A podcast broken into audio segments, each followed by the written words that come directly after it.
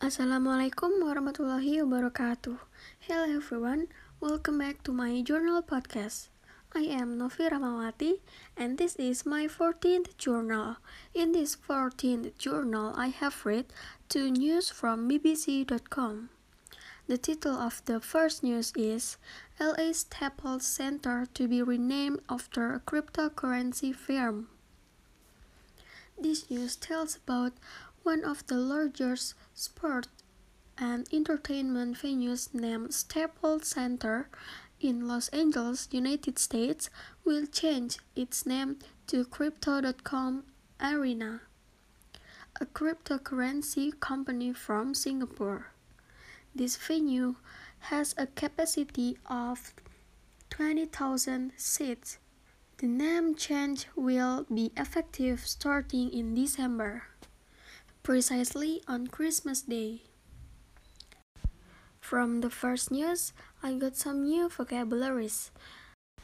There are chasm, mean jurang, undisclosed, mean dirahasiakan, and involved, mean terlibat. And then the title on the second news is London to light up with aurora borealis and glowing roses. This news tells about there are two international artists named Borlis and Ocher from Switzerland. They will project the work of winter lights throughout the capital city. On Christmas Eve, the London skies will shine with light from the project of these two international artists.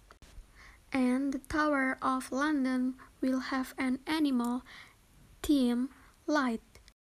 From the second news, I also got some new vocabularies.